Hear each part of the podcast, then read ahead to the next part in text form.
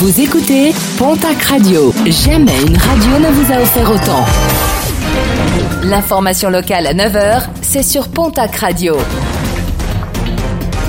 Bonjour Jean-Marc Courage-Sénac. Et très belle matinée.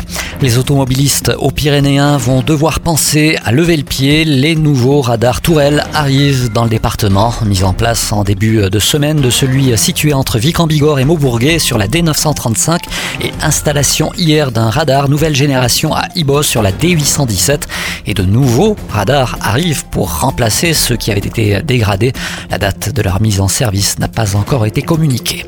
Un appel aux dons lancé à Saint-Martin de Seignanx dans les Landes pour aider une famille sinistrée par un incendie. Un incendie survenu dimanche. Un garçonnet de 4 ans ayant mis le feu à un matelas à l'aide d'un briquet. Les vêtements peuvent être déposés à l'accueil de la mairie pour le mobilier et l'électroménager. Il faut appeler au préalable au 05 59 56 60 60. Le 05 59 56 62 fois. La section paloise a trouvé son joker médical en deuxième ligne pour compenser l'absence de Daniel Ramsey, blessé au bras. Et donc arrivé hier en terre à béarnaise, le deuxième ligne australien des Scarlets de Llanelli, Stephen Cummins. Le joueur posera ses valises à minima pendant 2 mois, la durée d'indisponibilité estimée de Daniel Ramsey. La 6e édition du Festival Pyrénéen de l'Image Nature est maintenue à Cauterets du 25 au 27 septembre.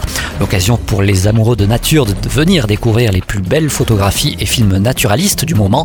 C'est aussi des sorties nature ouvertes à tous, des randos photos en milieu naturel, un village nature, un apéritif photo avec les photographes naturalistes, ainsi qu'une journée pour les scolaires. Plus d'infos sur le www.image-nature-montagne.com.